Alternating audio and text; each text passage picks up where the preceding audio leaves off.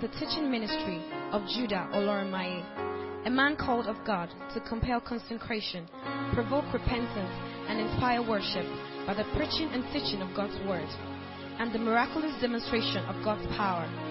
God's word is about to hit you as light and strength. Get ready for an encounter with grace.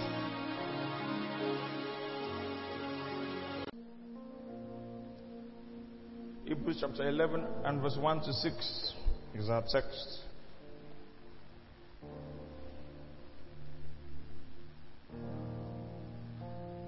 Now, faith is the substance of things hoped for, the evidence of things not seen. Everybody say things. Say louder things. For by it the elders obtained a good report. Through faith we understand that the worlds were framed by the word of God, so that things, everybody say things, which are seen were not made of things which do appear.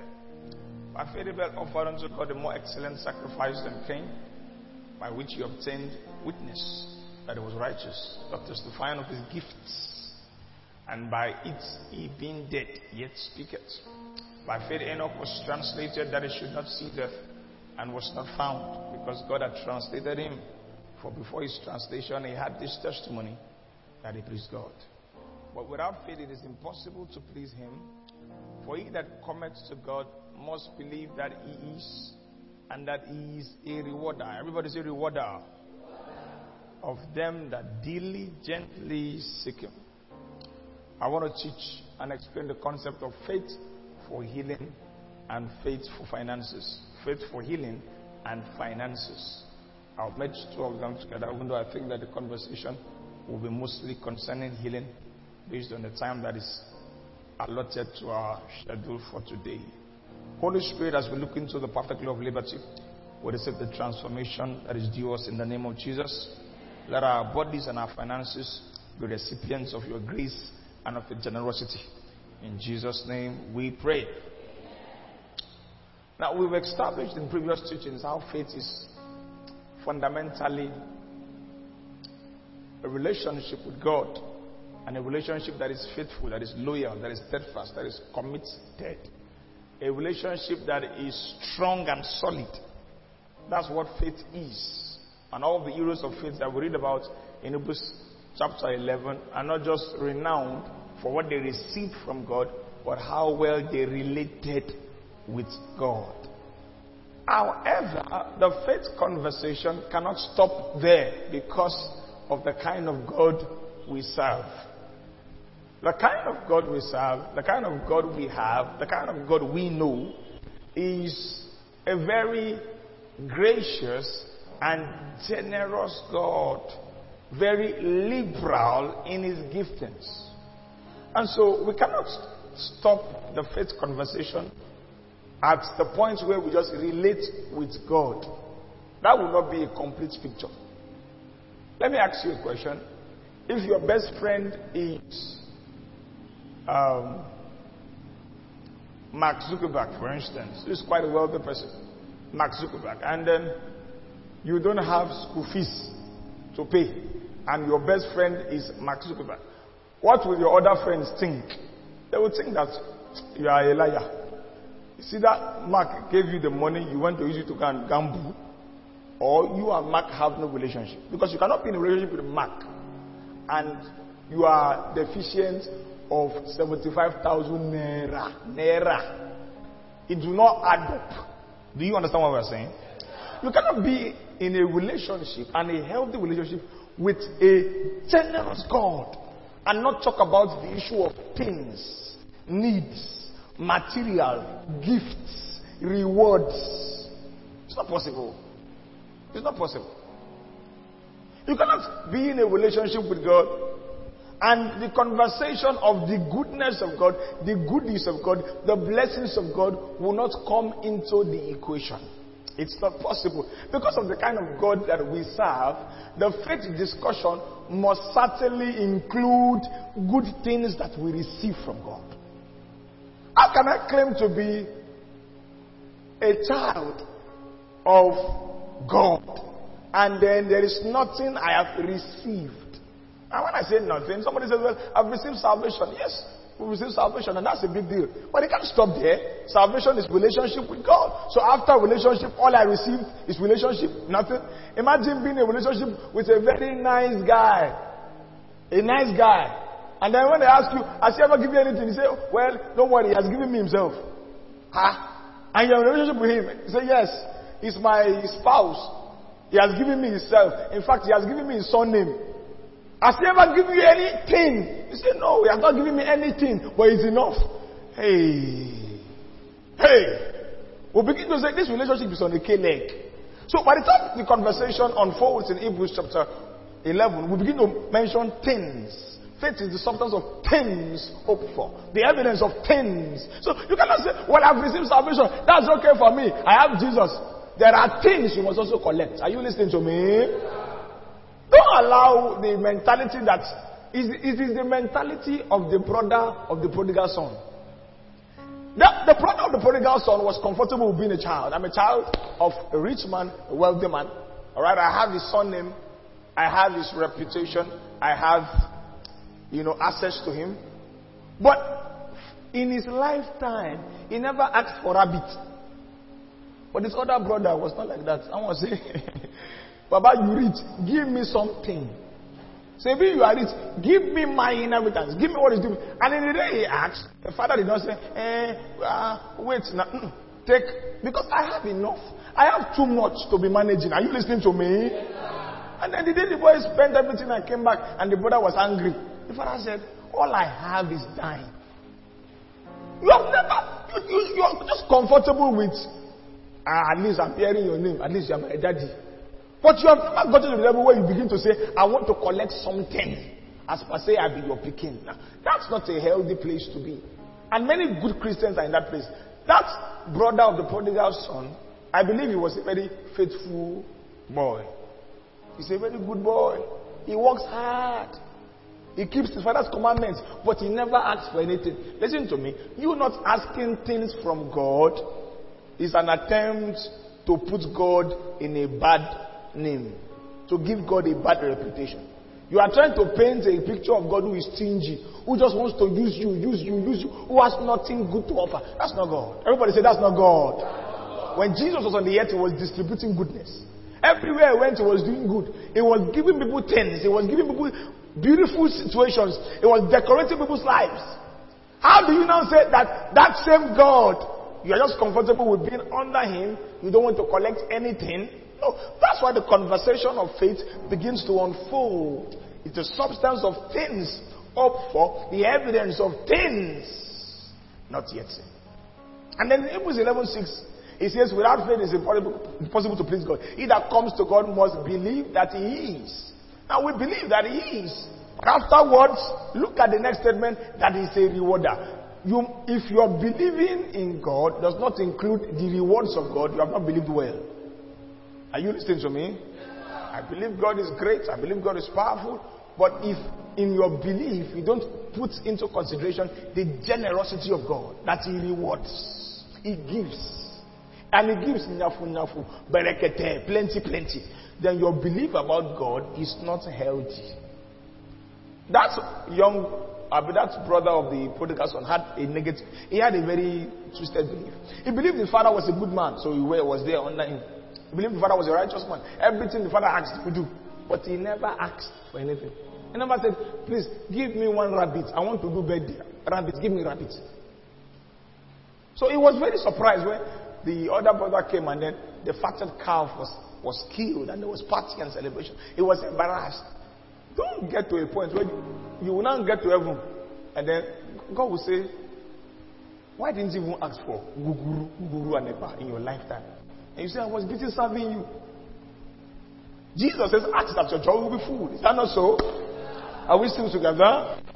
He says, either though you have not asked me anything. Ask that your joy. So there is a point where your faith begins to obtain things. You must move your faith beyond just relationship with God to obtaining the goodness that should flow from that relationship.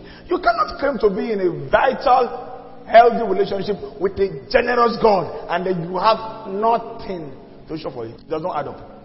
We're not serving God for the things we get, but it is just automatic. My wife cannot be my wife and then still be deprived of certain things of life. My wife will not be thinking of what she will eat. Why is she my wife? The Bible says he that cannot take care of his household is worse than an infidel. Are you listening to me? That's human level, human standard. How much more God?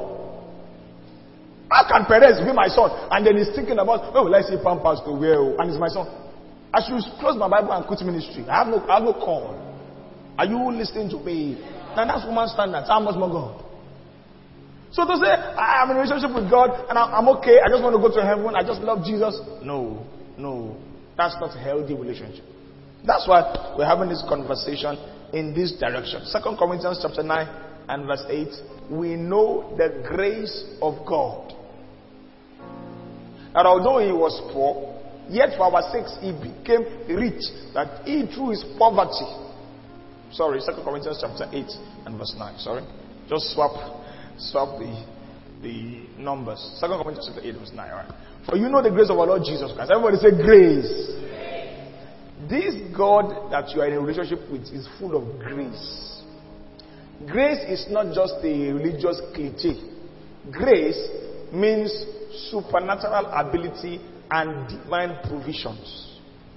Grace refers to the goodness of God, the generosity of God. So we know the generosity of our Lord Jesus Christ. How can I come into relationship with this Jesus Christ and I will have no goodies to show off? It's not proper. Now, what is your relationship with Jesus, if I may ask you?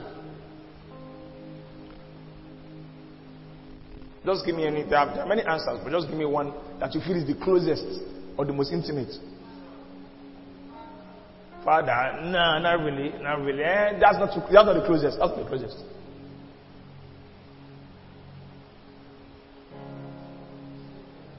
Savior is not the closest.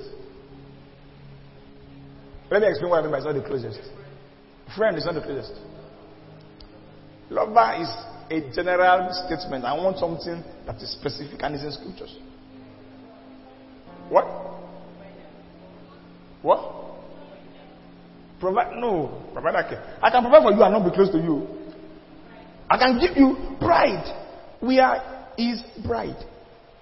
Hello. That's the closest now. Ah, you say, Father, there are some things that parents cannot know. It's my son, but he cannot know. It's only my wife that knows. Are you listening to me?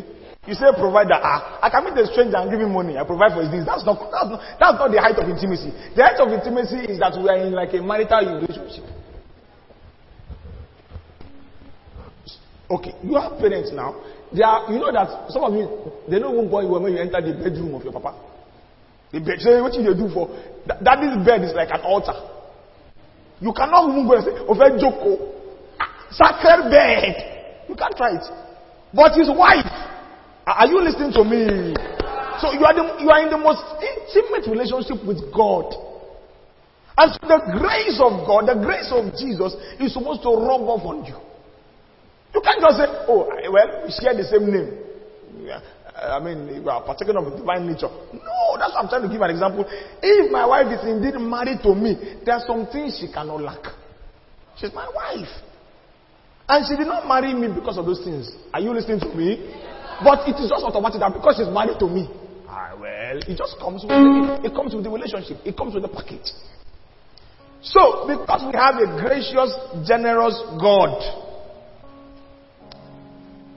the goodness, the bounties, the blessings that should follow that relationship is simply automatic or should should be automatic in our lives. Ephesians chapter 2 and verse 8. Let me show the grace and faith connection here. We've read 8 9 of 2 Corinthians, but in Ephesians 2 8 it says, For by grace are you saved. Everybody say, By grace. So he says, By grace are you saved through faith. So faith is to obtain and experience grace. One of the essence of faith is to obtain and experience grace. There is the grace of Jesus that saves. There is the grace of Jesus that provides. There is the grace of Jesus that protects. And it is by faith we have access to this every kind of grace.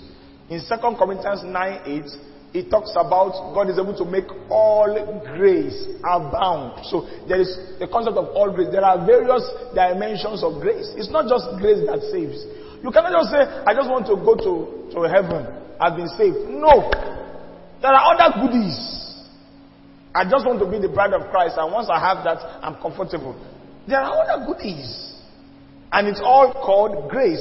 And it is by faith that we have access to them. Are we still together? All right, now, there are two major expressions of the grace of God that is very consistent in Scripture, which I want to zero in on tonight, which is health and wealth, or you can say healing and provision.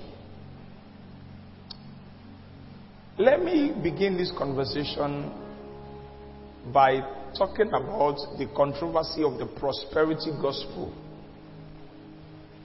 How many of you have heard of that statement before? Prosperity gospel, prosperity preacher. There is something called materialism. It is an extreme belief system that idolizes money and tries to make the entire concept of godliness about money. That's what Paul was rebuking in 1 Timothy 6. He says some people think that um, godliness is gain. In other words, the whole idea of godliness is to make profits, to make money. But he says godliness with contentment is great gain because the love of money is the root of all evil. 1 Timothy 6.10. Okay? Now, the point I'm making here is this. There is an extreme theology or an extreme doctrine of materialism where people are just coming to church for the money they will get, serving Jesus for the money they will get. They're trying to make money from godliness. That's one extreme. The second extreme is to now suggest that when you come into the Christian faith, there is nothing good to receive. You should ask for nothing. You have received the greatest gift, is salvation. You should not ask for anything again. Just be preparing to go to heaven. Be preparing to go to heaven. That's another dangerous extreme. Are we following? Don't fall for both extremes. Because some of the accusations against the so called prosperity gospel, prosperity message, by the time we begin to analyze, we can say that Jesus was a prosperity preacher. If somebody claims that in the treasure house of God, the only thing that is offered is salvation, that means Jesus was a prosperity preacher. Because all Jesus offered was not just salvation, He offered more than salvation. Or let me say, He offered full salvation, not just salvation of the Spirit. So when Jesus preached the gospel, and 5,000 men were hungry, he didn't say, ah, uh-uh, you did not come to the kingdom for bread and fish. He gave them bread and fish. Is that not so? But when he noticed they were coming to him just for bread and fish, he said, No, labor not for the meat that perishes. Do you understand now? But to now say, No, the thing I'm offering is word. Shama, the word, word, word. And I, I, have no interest in feeding your stomach. I have no interest in your health and in your well-being. I have no interest in you having enough to cater for your family. That's an extreme. That's not Jesus. That's not Jesus. So, by the accusations that many people now accuse some preachers of, because some people say things like, if you preach about God wanting to bless his people, you are a prosperity preacher. Well, maybe Jesus was a prosperity preacher. If you preach about the fact that Jesus wants to heal people, you're a prosperity preacher. Well, Jesus was the first prosperity preacher then. Because Jesus didn't just speak about healing, he healed people. He didn't just say, no, just get to heaven. When you get to heaven, your leg will be replaced, your eye will be replaced. He healed people. Are you following me tonight? So don't fall to those extremes, please. God wants you healthy and God wants you well. God wants you prosperous. God will prefer that you have enough to share, you have enough to give to others. God does not like it. Every time it's offering time, you have to go to the bedroom.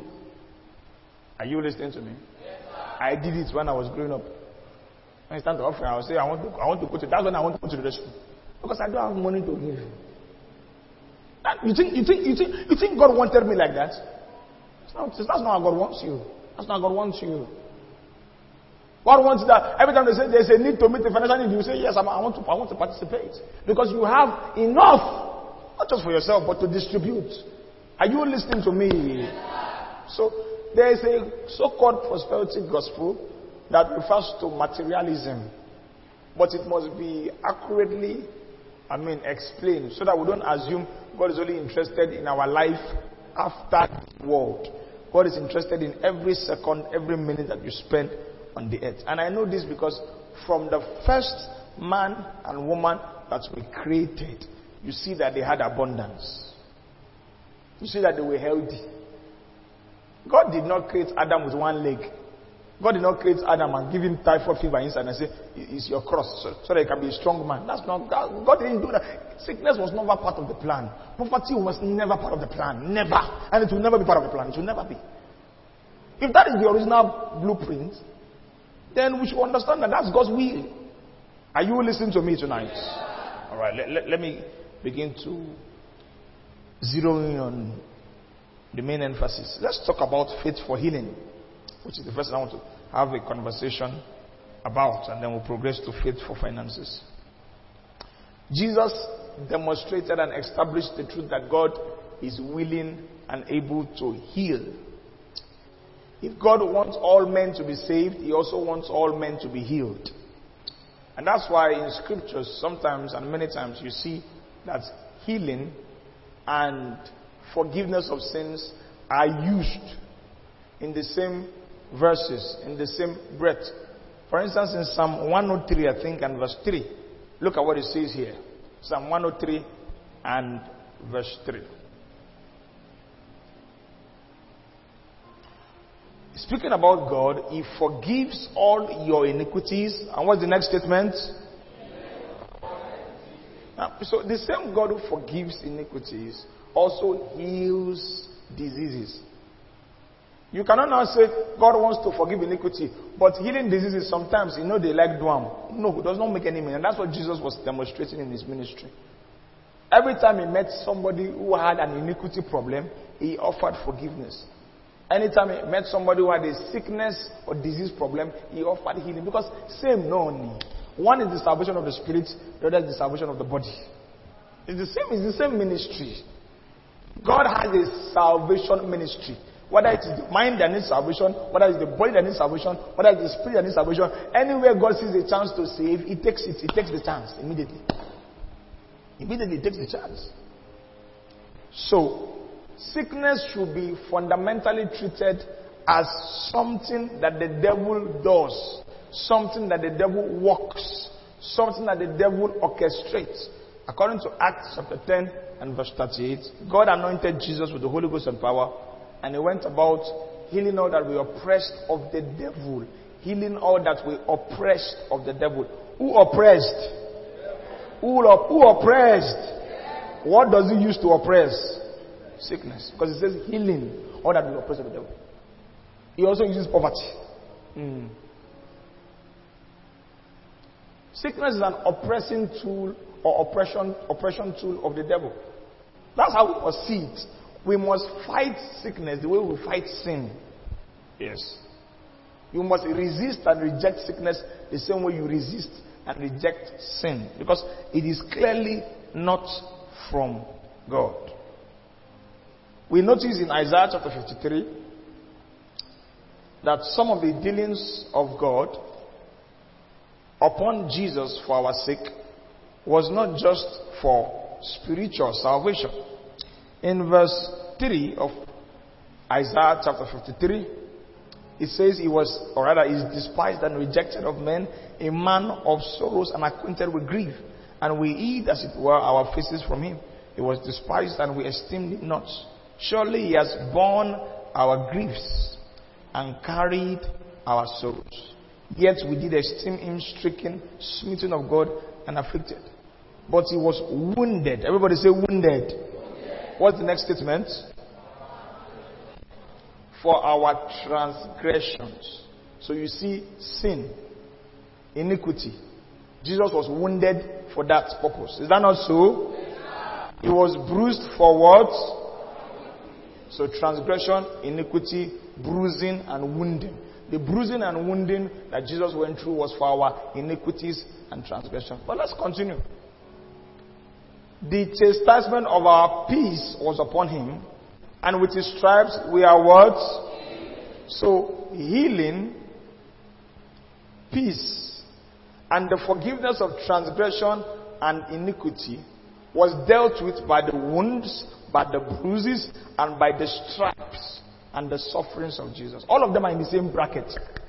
You cannot say, oh, he suffered just for my transgression and iniquities. That's where it ends. No. According to scriptures, all that suffering was also for our healing. Some people have used this verse of scriptures to teach that it's talking about spiritual healing. And yes, there's something called spiritual healing. but this particular verse of scriptures was quoted I think in Matthew chapter 8 by Matthew to emphasize the healing ministry of Jesus. And in that, please look for that scripture for me, PRU. This verse of scripture was quoted, I think in Matthew chapter 8, to emphasize the healing ministry of Jesus. And the healing he was talking about in Matthew 8 was not spiritual healing. It was physical, bodily healing. 817, PRU. That it might be fulfilled which was spoken. Now go to verse 16. Let's so we can understand the conversation. When the even was come, they brought unto him many that were possessed with devils, and he cast out the spirits with his word, and healed all that were sick. When he said he healed all that were sick, was it spiritual or physical healing? Was it spiritual or physical healing? So let's look at now how the writer has inspired by the Holy Ghost now linked the scriptures. Verse 17. That it might be fulfilled, which was spoken by Isaiah the prophet, saying, Himself took our infirmities and bear our sickness. Is there verse 18? Okay. So, this was referencing Jesus' ministry and it was part of his messianic suffering package. I'm not sure we have even read that. Um, okay, let's just read verse 5 again into verse 7. But he was wounded for our transgression, he was bruised for our iniquities, the chastisement of our peace was upon him, and with his stripes we are healed. All we like sheep have gone astray. We have turned everyone to his own way, and the Lord had laid on him the iniquity of us all. Everybody say the iniquity of us all. He was oppressed, he was afflicted, yet he opened not his mouth. He is brought as a lamb to the slaughter, and as a sheep before a shearers is dumb, so he opened not his mouth. He was taken from prison and from judgment, and who shall declare his generation. For he was cut out, or rather cut off out of the land of the living, for the transgression of my people was he stricken. So all the sins, all the iniquities of the people was put on Jesus. But it wasn't just for spiritual healing, it was also for physical healing. Is that clear now? Once again, if sickness is God's will, there will be sickness in heaven. How we know sickness is not God's will, any kind, whether small headache, whether incurable sickness, any kind of sickness. How we know it's not God's will is that the man that was created first did not have any of that, and in heaven there is going to be no sickness. Okay, now I want to address, address this in a very practical approach, so let me say a few sensitive things here. Please listen very carefully and very closely. There is nothing wrong or sinful about using medication, drugs. There's nothing wrong with visiting a doctor. How many of you are medical students here? Okay. If you're a doctor here, raise your hand also. Doctor, doctor, doctor, doctor. Uh-huh. So we have doctors here, medical students. And some of you may feel somehow every time they are talking about use your faith, don't go to the clinic. You may feel that these people are disturbing our customers. Now, yeah, I go chop. Make them come clinic now. Make me see something to chop. When I was growing up, I wanted to be a doctor. When I couldn't be a doctor anymore because JAMB jammed me, I said I was going to have an hospital. I, I see the dream I will have a free hospital. So, uh, um, of course, after so many years or after some years of knowing the Lord, I still have that dream of having a hospital. It's not everybody that supernatural healing will be able to take care of. Or it's not everybody that will get healed by the healing anointing or by faith. So I'm establishing here that there's nothing wrong or sinful with taking medication. Doctors are not enemies of Christians' health. In fact, one of the ways that missionaries established um, churches in Africa was to build hospitals and schools. And it was very cheap to an extent, hospitals and schools. And so many people came to the gospel, not just because they heard the message about Jesus, but they received free treatment. Are we still together? Paul also recommended certain um, practices that were not necessarily supernatural for somebody like Timothy to walk in health. He told Timothy, take not only water, but take a little wine. The word little wine there may suggest herbs or agbo. He says, because of your often infirmities. So it suggests two things. Either Timothy was often falling sick, or Timothy, because he was not eating well and drinking well, was having ulcer issues. Are we still together? Because he was fasting and fasting and fasting. So Paul said, Emma Jeon. Emma wine. This does not mean you can buy aromatic Schnapps tomorrow and say, take a little wine for your often infirmities.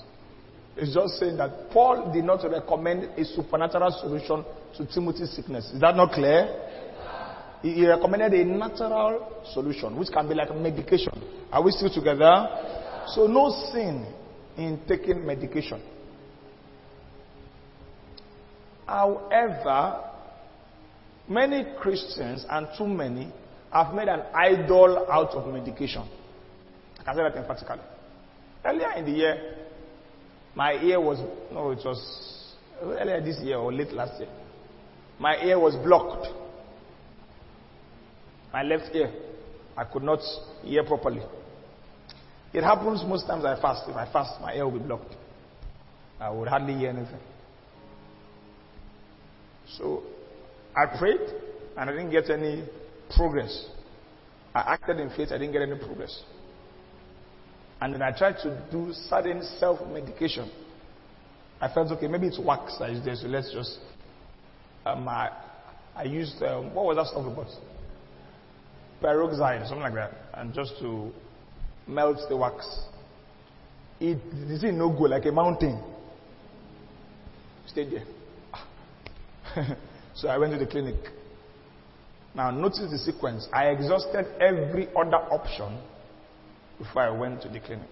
I first exhausted spiritual option. I exhausted that. When it was not working, when it was not working, I now went into the nat- the medication solution. Are we clear on that? Yes, when I got there, the doctor said, ah, Pastor! He was whining me. Ah, Pastor, you know what?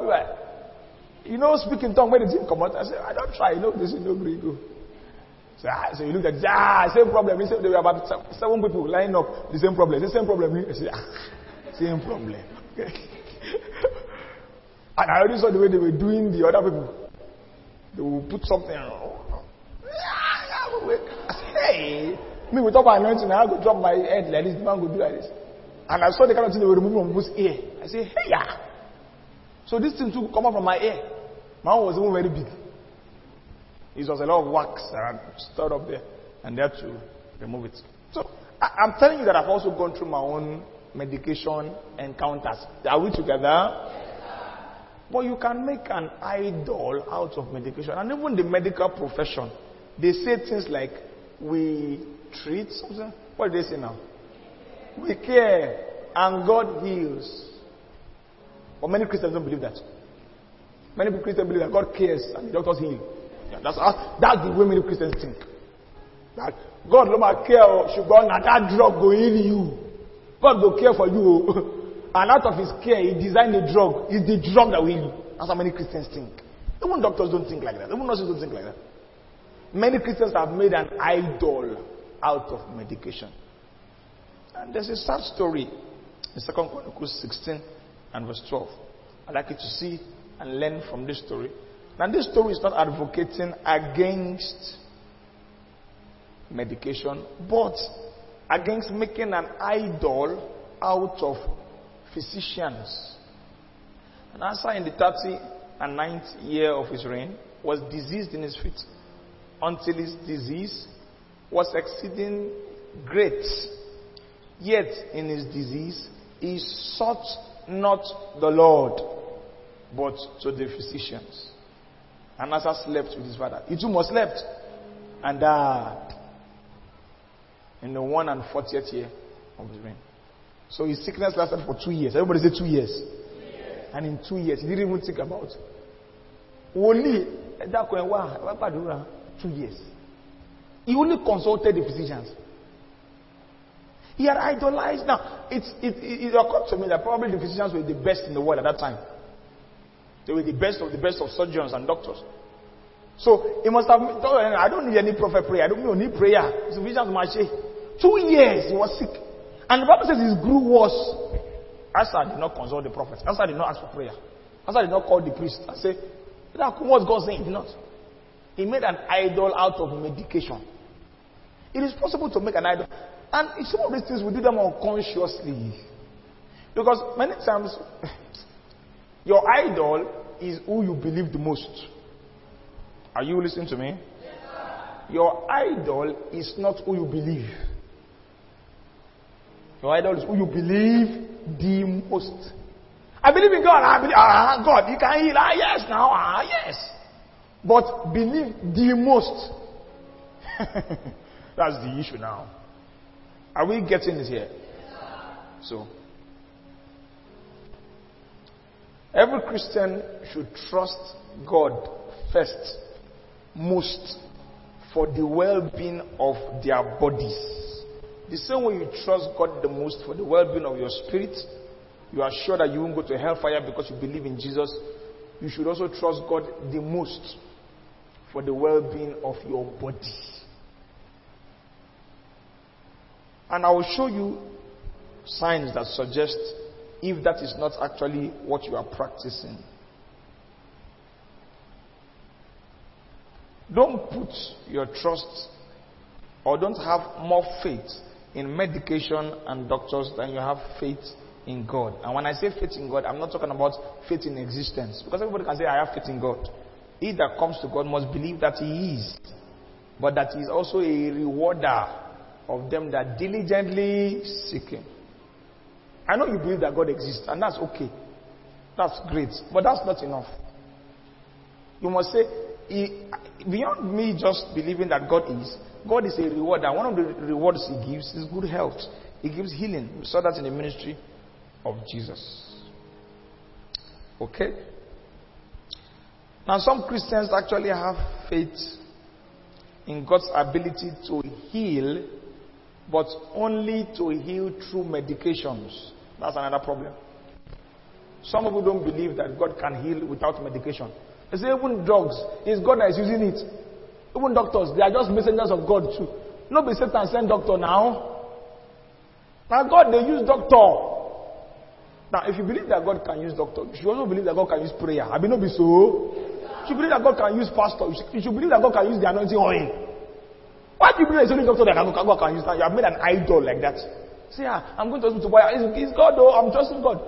Now, if the only time, the only place you resort to for medical or for health, well-being and welfare is medication and the doctor, you have more faith in them than you have in God. If, I'm not saying if you go to them once in a while, if that's the only place you go to, if scriptures like James chapter 5 never applies to you, if any man is sick, let him come for the elders, let them anoint him with oil, and let them pray for him, and the prayer of faith shall save the sick. If that never comes to your mind, you have made an idol out of medication. And many of us are guilty. Most times it is for fear. What if I can't die? Most times it is fear that causes it. Are you listening to me? okay. I know you are quite tired. Several of you are really very sleepy, but help yourself, help yourself. This conversation is going to be very useful. Not because you are sick, but because subsequently you will have to learn how to walk in supernatural health. Not just supernatural healing, supernatural health. Because, yes, there are medications, but it's not everything that answers to medication. Are you listening to me? Yes, Incurable diseases will not be our portion, but I'm just establishing a point here. It's not everything that the medics have solutions for. You cannot be waiting till you have an incurable disease before you learn on the principle of faith for healing. You can't. It will be too late by then. It will be too late. It is from headache, fever, cough that you must learn and practice these things. It's from small, small things. By the way, Jesus cured fever. The only sickness that he cured amongst the apostles, as documented, was the mother of Peter, and it was fever. The Bible says she was sick with fever. And Jesus does say, fever, lasso. If he let Jesus touched her and she be healed. Jesus does say, ah, fever, don't worry, let her just take something. Jesus, so anywhere Jesus saw sickness, whether big or small, Jesus dealt with it. Do you understand me? So don't say, I want to be exercising my faith for healing, but I don't have any big sickness. Start from the small sickness that you think you have. Do you understand me? All right. Now, in cultivating your faith for healing, your hearing of supernatural healing must be more than your hearing of medication or of healing by medication. Remember from last week, faith is ignited by hearing. Is that not what we said? You hear about what you are trusting God for. You hear. Now, if the only things you hear are people that got healed when they visited the doctor, that got healed when they took a particular medicine, your faith for supernatural healing will not be too potent because your hearing is deficient. All you have heard about is somebody was sick. He prayed. When he prayed, he went to the doctor. Doctor tried his best, and the person was healed. We care, and God heals. If you have never heard about somebody was sick and they prayed on their own, no physician was involved. I like testimonies where somebody comes and says, I want to thank God, I had a surgery, it was successful. Wonderful testimony. But it is also, it will be, a, in my opinion, a better testimony. Somebody says, I didn't have to do the surgery again. In fact, the doctors were saying, How did it disappear? What did you do? And then I told them it was Jesus that healed me. And that's a, that's a, that's a more glorious testimony. Are we agreeing on that? Glorious testimony. Doctor said, Ah. I think it was Apostle Roman that was saying that somebody was healed. And then when they went to the hospital to do a test, and they saw the that the, the thing had left, they didn't say healing. They said the thing, the, thing, the, thing, the body cured itself or something. Because medic, medical practice does not believe in supernatural healing. So they cannot say Jesus, the report that Jesus took away the disease. They will say the body cured the disease. But I believe that even the, the heart of the doctor will know that this Jesus is true. He's the one that fixed this disease. So, I was saying, hear supernatural healing testimonies. And that's why reading your Bible is important. More than reading Facebook and Instagram. My wife knows that I don't like watching medical movies or medical series like um, uh, what? Be loud, I can't hear you. Resident. There's another one. Grey's Anatomy. Ah! I don't like it. Because all I keep hearing are natural. So your faith will be strong according to your hearing. What will happen is that you will shift your faith to be more potent in natural medication than in supernatural solutions. That's what will happen. You have faith, too, but your faith will be, and God can use doctor. God can use medicine. That's what you believe. You will not believe that laying of hands can do anything. Can I see the doctor? That's what you'll be saying. You will never say, please, can you pray for me? You will say, can I see the doctor? Every time. Because that's what you're hearing. You, your faith will always be in the direction of your hearing. There's no magic about it. And I'm not saying God cannot use doctors. God will use doctors. God has used doctors. God may use doctors. But what if it's something that the doctor cannot fix? And what happens to your faith? So you have to hear. One of the things you can do for your life, you know, is to read healing books, books about healing. Kenneth Hagin and Andrew Wommack, Charles Capps, I mean, K.C. Price. These people have had results in healings. One of the things that I'm not too comfortable in modern charismatic ministry is that we don't have sufficient healing testimonies for our spirit operations. We don't have. And myself inclusive. That's why I am very irritated when I see many people brag about power, just in the sense of that they can fall people down. I'm like, not be waiting what they find with this. Not be waiting our papa used this thing to for this. I was listening to a video by Pastor Chris Oyakhilome and he said, just T.L. Osborn. Somebody came to me and said, T.L. Osborn, what? I don't know the problem. When you pray for people, they get healed. But when I pray for people, they fall down. And T.L. Osborn said, because that's what you want. It will be unto you according to your desire. You want people to fall down, they will fall down.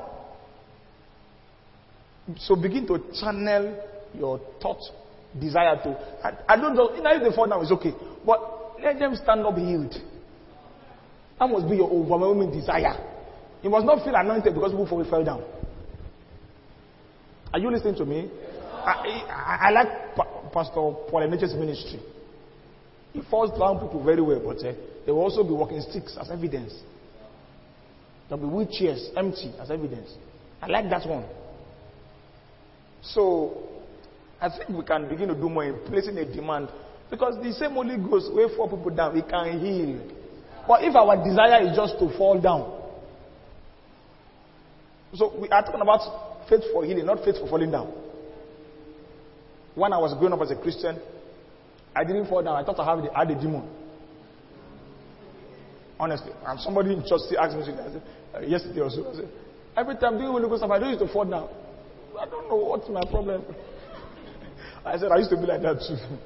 I said, don't worry. How many of you are like that? Uh, we got that day. We got that day. You're not alone. But that's not, now that, those experiences are okay and are, if they come good. But that's not the ultimate end of supernatural encounters. I'm not against people that fall down. I'm not against people that don't fall down. No problem. But our conversation today is faith for all. Wow. So here, let me show you this in Mark chapter 5, verse 25 to 34.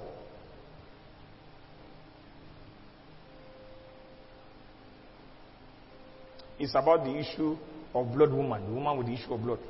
Mark 5, 25. And a certain woman which had an issue of blood 12 years. Everybody say 12 years. 12 years. And has suffered many things of many physicians. Now, the phrase suffered many things of many physicians meant that she went to physicians, but they could not help her. It didn't mean that the physicians were trying to suffer her. Some historians give an or give a clue as to some of the things she suffered. In those days, medical knowledge was limited, of course, so sometimes there were a lot of trial and errors. One of the things they probably encouraged her to do was to sit down on a hot boiling pot uh, to cure her own issue of blood. She suffered from the hands of doctors. The doctors were not trying to suffer, they were trying to help her. So I'm telling you, there are some things that doctors cannot fix.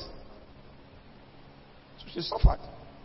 And she spent all that she had. And she did not get better, but rather grew worse. When she had heard of Jesus, everybody say, heard of Jesus. Heard of Jesus. She came in the press behind and touched his garment. For she said, if I may touch but his clothes, I shall be whole. We'll continue the conversation later. But notice when she had heard of Jesus. If all she heard about Jesus that Jesus is carrying people to heaven, she will not have faith for healing. So she heard that Jesus healed the sick, that Jesus fixed broken bones and broken bodies. And although our issue was quite peculiar because prior to that time there was no issue that was documented like this in the scriptures. But she had faith for healing because of what she heard. So maybe there were rumors about Jesus. Hey, have you heard the latest that Jesus did? They said two blind men were crying. And that he just touched them and said, Be it unto you according to your faith. She heard. Hey, this man is, is alive and he's doing these things and he's in a place that I can travel to. She heard. And hearing was what developed her faith. If only you hear about Ben Carson. Give me the name of any other notable doctor. Do we still have notable doctors in God? Apart from Ben Carson, I haven't seen any other notable doctor. But I know that some people who are medical students probably knows, you know your organs, you know your professors and all. If you only hear of their exploits, But you have never heard of the exploits of Kenneth Hagin, of T.L. Osborn, of Chris Oyakhilome. In healing ministries, you will not have faith for supernatural healing. You have faith for medication healing. Do you understand that? And that's going to be a problem. So, hearing.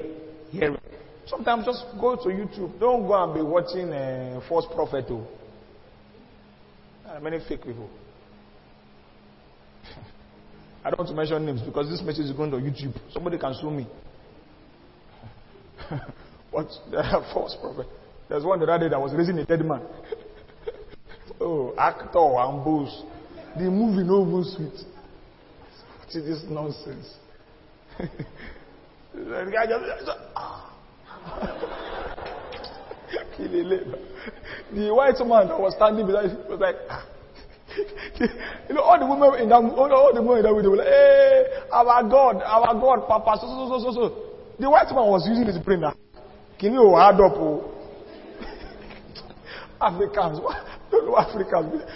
Africans are really deceived? Why it's not just Africans. I've, I've seen testimonies of white people being deceived.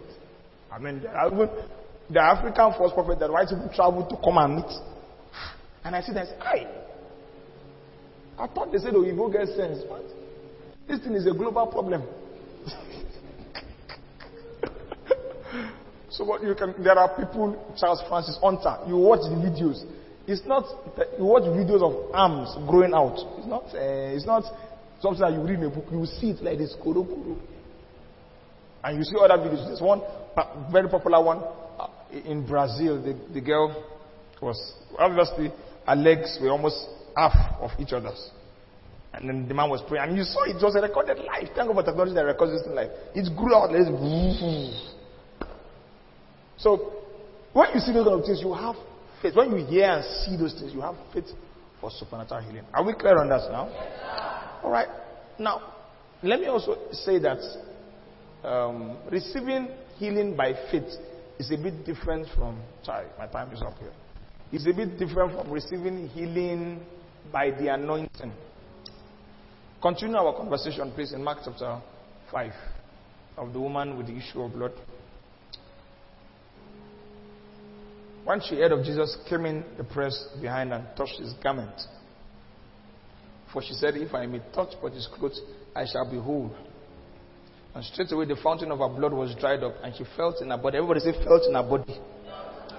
This healing was a combination of healing by faith and healing by the anointing. I will show you why.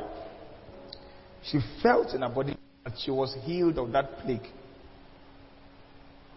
And Jesus, immediately knowing in himself that virtue had gone out of him, the word virtue had gone out of him suggests a measure of the anointing was dispensed. Are we together on that? While generally speaking, faith is to help you contact the anointing. There's a difference between receiving healing by faith and receiving healing by the anointing. The difference is that when you're receiving healing by faith, the work is more on your own end than on the person ministering to you. In fact, receiving healing by faith, you may not use a third party. You may not use another person. You may not use a pastor. You may not use an evangelist. You can by yourself be healed by faith. You can pray for yourself and receive healing on yourself, by yourself. But receiving healing by the anointing usually involves another person and involves certain actions such as the laying of hands or the pouring of the anointing oil. However, receiving healing by faith involves hearing, like I said. It also involves saying. It involves acting. And it involves receiving. That's the major work in receiving healing by faith. Receiving healing by faith involves hearing. I've spoken about that in previous minutes. It involves saying. So that woman, she heard about Jesus and she said to herself, that's in verse 36 or 37 thereabout, or 26 or 27. Okay, she heard about Jesus, came pressed behind and touched his garment. Verse 28. She said, everybody says she said. I've told you that faith, last week I taught you that faith is like a seed and you plant it by speaking. Is that not so? The mechanics of faith, you say. You say. That's what she did here. If I may but touch his clothes, I shall be whole. She said. So, receiving healing by faith involves hearing, involves saying. So, you can say something like, once I get to, to, to church, rather, the power of the Holy Ghost will overshadow me and I'll be well. You can say that. That's your faith walk. Remember that faith without work is impotent. Is that not so? Yes, it's not enough to say, I have faith for healing. You must put the faith to work. One of the works of faith you can do is to say, once they call the altar call for those who are sick, I will come out. And once I come out and I am touched, I will be healed. You can say, you can be saying that. You can be saying that. You can be saying that before you come out. You can say, I will go and meditate on the scriptures. And I will meditate and say those scriptures of healing again and again and again. And once I say it for one hour, I'll be healed. You can say that. You must put that faith to work. Do you understand me tonight? Okay. So, hearing, saying, acting, and receiving. Your acting doesn't just stop at saying. Because this woman, after she said, she now touched. Is that not so? She touched. So you can act also by touching. And touching, many times, is the shortest route to action. So you, you may not necessarily have somebody touch you, you can touch yourself. You can say, When I lay hands on myself, I will be healed. You can say that. When I touch that place that's paining me, I will be healed. You can say that. All of those things make your faith more potent. And then you must also receive. Receiving is not something somebody can do for you. The difference between receiving healing by faith and receiving healing by the anointing is often in this issue of receiving itself. Now, receiving healing by the anointing, most times there's an evidence that the power of God has entered and is working. There's an evidence. And like I said, that woman's healing was a combination of both because she felt in her body she was healed. Jesus also felt like virtue left him. Is that not so? But receiving healing by faith often means that there may be no evi- there will be no evidence. So faith is the substance of things hoped for and the evidence. So when they ask you what is your evidence, you say my faith. So let me give an example. It was Kenneth Hagin was sharing that um, uh, sometime in his life, he woke up and half of his body was paralyzed. Half of his body was paralyzed. And although he could do some movements, but then, for instance, his left eye could not close, so he could not sleep. If he wants to sleep, you have to carry his hand like this. It was paralyzed. His left face, he was talking with half of his mouth. Eh, he was literally laying. So he began to say and he began to act towards healing. One of the things he said was that he will go to church and that he will ask the pastor to anoint him with oil. And that at that very moment where the oil touches his head, that's when he will be healed. And so he went and they were about to close the service and he said, Please, please, please, please pray for me. He himself was a preacher, but he, he understood that what he wanted was a combination of faith and the anointing. So he said, Let me just go there, they will pray for me. And he determined that when they pray for him, that's the moment he will be healed. Now, in your receiving healing by faith, you determine when you'll be healed. What did the woman say?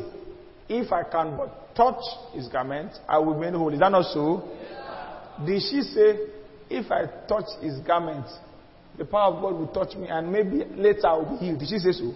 She determined the exact time she will be healed. She said, if I touch, I will be healed.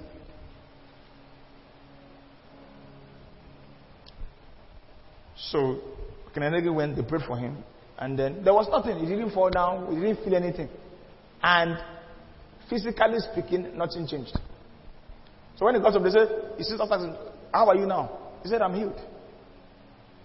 They said, you're a liar. You are sitting like this. Look at your eyes. You're still paralyzed. How do you say you are healed? He said, I'm not, I'm not, I'm not lying. It is just the principle of faith. Remember, God called those things that be not as though they were. That's the principle.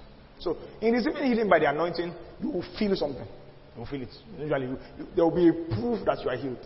In receiving healing by faith, there may be no tangible, natural proof that you are healed yet. That's the difference between receiving healing by faith and by the anointing.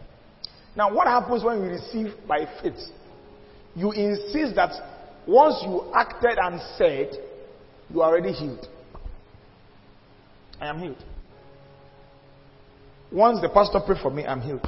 I'm healed. And then you now, by calling, like I demonstrated last week with Brother Toby, you call, I am healed. I am healed. The thing now becomes visible and tangible in the process of time. Do you understand that now? And let me just say this this is not just a healing principle, it's also a sickness principle. Do you know that many people are sick, but it's not showing in their body? Your sickness may be growing, it's not showing yet. Until you do a test and check, you may not know what's there. There are many invisible forces at work. So just because somebody is not looking visibly healed does not mean he's not healed. Are you following me? Somebody is not healed. So if you are going to work with faith, and the best way to practice this is no, don't involve anybody. You can say, I'll pray in the spirit, gather some faith confessions, and you can tell yourself, once I eat my next meal, I'll be healed. You can tie the healing to your eating and say, this food is going to be the point of contact. I'm going to take it like I'm taking the communion. Once I hit this meal, I will be healed. And when you eat that meal, it may not, it doesn't mean immediately you start sweating. But you maintain your confession. I am healed. Not I will be healed. Not I am being healed. I am healed. When did you get healed? When I ate the meal. Are you getting it now? That's how faith by or healing by faith happens. Then the more you say it and affirm it and glorify God, then you are calling those things that be not as doing, as the word. The more it now becomes tangible in your body. Is that clear?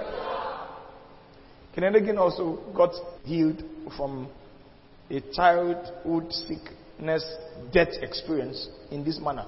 One of the reasons Kenneth is very strong on faith. He's strong on the anointing, but he, he believes faith is the almighty formula because he was rescued by, from death by faith, not by the anointing. Um, he was sick. He died three times, went to hell three times, and escaped because God will have him escape. And um, the fourth time he died, he went to heaven, and he clearly explained that. You see, that's why when people die, they know where they're going. All those statements that suggest when somebody died, they will now open book and that they will be checking the matches he borrowed and they know return. It's not true. If somebody is going to hell, he descends. If somebody is going to heaven, he ascends. It's simple. It's, to be obvious. The person will know where he's going immediately. Are we getting it now? Yes, so three times he descended. He, then he, the third time he got saved, said the sinner's prayers, believed in Jesus, and he died again. But this time he ascended. And then he, he came back to life again.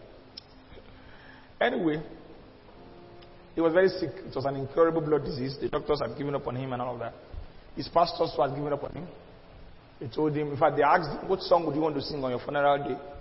They had asked him, they had already prepared the order of program for his funeral. Which clothes would you want to wear that day? That already, he, had, he was preparing for burial. so, when he got saved, he began to read the Bible. And he read, whatever things you desire, when you pray, believe that you have them, and you shall have them. So it's ah, does this scripture mean what it says? And then the Holy Spirit convinces them, yes, it meant it. So he says, okay, I want, I desire. Now, your desire for healing is legit. Are you listening to me? Desiring to be healed is not carnal. Say, I focus on heaven, focus on heaven. Walk day for this world. So, he began to appropriate that scriptures. And then the Holy Spirit said, Well, do you believe what you read? He said, Yes, I believe. He said, Act on it now, act on it. If you believe that you have received healing, then stop acting like you are sick. So what do I do? He said, Come down. He had not come down from a sick bed in weeks. He had not used his legs in weeks. Come down. Ah, Come down, okay. It's okay. See, the Bible says, when you pray, whatever things you desire, believe that you have them, then you shall have them. I taught you that last week. Is that not so? Yes, so Let me even try to see what it looks like. When he dropped on the floor, he was so dizzy he collapsed. because he had not walked in weeks. But he picked himself up.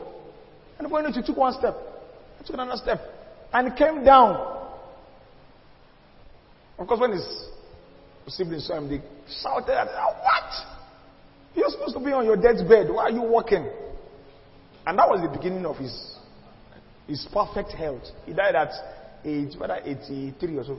or 86. Nobody prayed for him. He just saw the scriptures. This same scripture that I explained to you. He just read it and said, ah, does the, is the Bible joking? Say if they want me, when you pray, believe that you have them and you shall have them. I, I, Holy Ghost say they want me. You said, no, not true. Yeah. but if not true, act on them. Act. Put your faith to work. And he said, okay, let me we'll see what the worst. So many times that was the worst that happened. And that's how he that from that happened when he was 16. From 16 to 83, that's what sustained him. Faith. Nobody prayed for him, nothing. Are you following me now? But when it comes to the anointing, it doesn't work like that. And sometimes it's the combination of both that brings perfection. So if you try faith, it does not work. You can try the anointing method. The anointing method, usually, you can, you can consistently act on it. So you have tried faith, it's not working, and I'll tell you why that happens next week. Why faith fails. You try the anointing method. The anointing method, you cannot be saying things like, I am already healed when you're doing the anointing method. Because that one works with immediate tangible results. So if you are not healed, you come again for prayers. You keep coming till you get it. That's how it works. But for faith, you say it once, you act on it once, and the next thing is confession and thanksgiving. That's all. Do you understand me? So I recommend for so-called small diseases, use your faith for healing. For things that you can, things that are not necessarily overwhelming. You're not in a sick bed, you have a cramp, you have an headache. Use faith for healing at that point. Don't call me, don't call my name. Are we getting it? All right, all right, all right. Let me. We don't have much time, so I, I may not. But let me just see if I can just run through this. Okay. Let's go into faith for finances in 10 minutes. Just 10 minutes. When you listen to next week's sermons, you understand every other thing I've not said. Don't worry. faith for finances or supernatural provision. Now, just because sinners are rich does not mean that God does not bless people supernaturally. Somebody say, ah, Dangote is not a Christian. Yes. Is the richest man in Nigeria or is he in Africa? I don't know. But it does not mean that God does not provide supernaturally for his people. Just because unbelievers have certain treasures, certain riches or wealth, does not mean that wealth only answers to natural principle. It's not true. It's not true. When Israel was coming out of Egypt, God told them, Go and borrow vessels from your masters. And that was the first way, that was the first wealth transfer that happened. The, the Egyptians gave their vessels to the Jews, and then that was used to rebuild, or that was used to build the tabernacle that Moses was constructing. Elijah was fed by ravens. Is that natural or supernatural? The Jews, the Jews were fed with manna in the wilderness. Is that natural or supernatural? The widow's oil did not stop flowing until the jerrycan expired. Is that natural or supernatural? Jesus picked money from the mouth of a fish. Is that natural or supernatural? So supernatural provision is everywhere in scriptures. You cannot say, ah, it's just money only answers to natural labor. That's not true. Alright. But I want you to notice something. Provision in scriptures, financial supplies in scriptures was only to meet basic needs. Hello? Basic needs. I don't have school fees to pay, basic need. I don't have food to eat, basic need. I don't have clothes to wear, basic need. I don't have money for a scholarship, basic need. Or money for an academic program, basic need. Every time you see supernatural intervention for supplies, it was not for greed. It was not even for, let me, know, let me use the word, it was also for desires. Like, I've seen many people do these things on the internet. Top, top 10 richest men. Number one. Who is number one? Whoever it is. Number two. The now inside their name, number seven. Judah Oloromaye, net worth $65 billion. It's not faith. That's not faith. That's not faith. Pastor Debe's media handler said, My father say anything you type, he will give it. You now type. One million dollars. That's not faith. That's not faith. Is that your, is that your need? Talk true. Is that your need? Clear I'm not against wealth, but many times people don't know how to separate needs from greed. Ah. So my God, just type, type. I receive by faith. I receive by faith. Many people say I receive by faith, and when you hear what they are receiving, you know this one is just greedy. It's greedy. Do you have needs? Yes, the Bible says whatsoever things you desire, but that's why the conversation begins with you knowing that the conversation in that verse was to disciples who were not looking for money to go to Dubai on holiday. So people who are sold their soul to the gospel, sold their life to the gospel. So if Jesus said, whatever things you desire, the kind of desires they will need or they will ask. It's not, i I'm just thinking, if I can just see, if I can just see $10 million like this, make I, make I go, make I do honeymoon. I want to do society wedding. I need, I'm trusting God for 10 million, 10 million to do society wedding. That's not a need. That's a lust. Are you following me? Supernatural provision is not for lost. It's for needs. Every time you see God move like that, supernaturally, to provide, to give money, it is that basic need must be met. Somebody was hungry, he needed to eat. Somebody had clothes on his back. That's what we're talking about. Somebody didn't have tax to pay in the case of Jesus and Peter. So please note that. Now, I've listened to the experts. I'm not an expert. I'll tell you that. I'm not an expert. I've listened to the experts, and what they have said is the same principle. Never confess lack. Chakpa, they do me.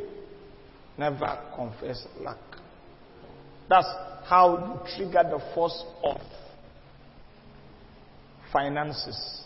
Faith for finances cannot work when you're always confessing lack. Are you getting me? It doesn't mean if I ask you how much you have in your account, you say by faith, one million dollars. That's not what I'm saying. That's not what I'm saying. And I don't think statement like I am very rich is the right approach to. But you know that some people only announce when they are broke. They don't announce when they are comfortable. They will now grab a meme picture and post on your status. Red. My account now red. When money enter, you know go tell us. Oh. You go chop shawarma in peace, nobody will know. So if you're always quick to proclaim lack, proclaim I don't have, your faith for finances cannot work. Because once again, saying and hearing is all part of the faith equation. Are we clear on that?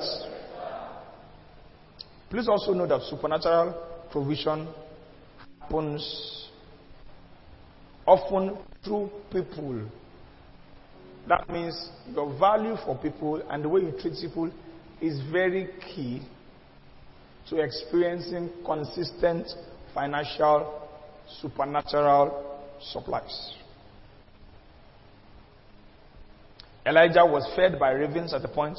Subsequently, God raised a widow to feed him. A widow.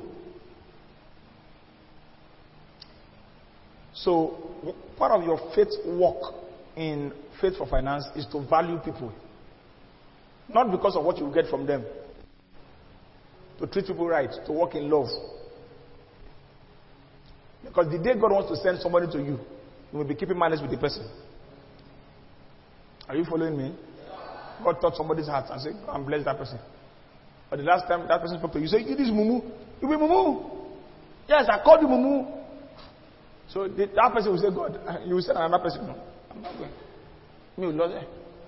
And this, in fact, this is why many times delays happen in some supplies that God has ordained. Because the relationship you have with some people is not strong enough for them to know this is God talking to me. Let me just, let me just get it out. God will not send money down. That's not his order. That's not his uh, method. What he does is that he touches people. But if you are not in touch with people, now sometimes he uses strangers. But many times he uses familiar people. That also means that you must have a, a, good, a good attitude towards people, for instance, that have in previous times been a blessing to you. Your father is paying your school fees, yet you don't respect him because he's not a rich man. You don't honor him. In the day you say, God bless me, God bless me, if you are still dependent on your, on your parents, God will answer the prayer by blessing your parents. When parents start learning how to pray, and he says, Father, bless me at age five, who will God give the money to? His parents now. Even if they give you money, I will collect it. I say, you're not, you cannot hold money, you're too young for that. Do you understand how it works now? So if you don't understand the place of strategic relationship, and you're saying, pray for finance, pray for finance, it doesn't work like that. It's not going to happen like that. If you don't love your parents, for instance, or your guardians, and you're saying, God bless me, God bless, and they are the channels that God has been using before, but you don't love them, or you don't respect them, or you don't value them, nah, you may not get so much. Not because God is not giving much, but because your faith work is deficient in terms of you being positioned with relationships that is going to be that are going to be channels to receive the blessing. Are we clear on that? Two more things here. Work. God blesses work, not idleness. So work. When you work, you position yourself to experience the blessing of God that is supernatural. Peter was not idle when he was fishing. He had a boat, he had net. Jesus said, let down a net for a drought. Imagine Peter said, I don't get net. What's he going to use? Now your hand, you go let down. You must have a working tool. There must be something you are doing. You can't be saying financial, pay for financial, pay for financial, and there's something you are doing. God will answer your prayer by sending customers. That's his pattern. That's his method. But co- customers for what? Now, I am in the ministry, and to an extent, God says to me that I like customers. God says to me that have problems, and I, by the, by the time I use my wisdom to fix the problems, they want to bless me. So, have something you are doing. Peter had a boat, Peter had a net. That was why Jesus could tell him, let down your net for a drought. Alright. One last point here. Develop a generous attitude towards others.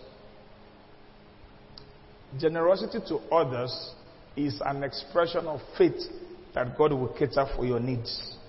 You cannot believe that God will care for you and not take care of others.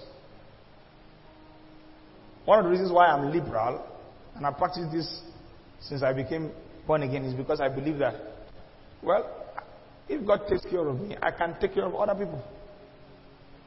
I, I, I don't have a problem taking care of other people because I believe that God will take care away. So it's a proof, it's an exercise of faith.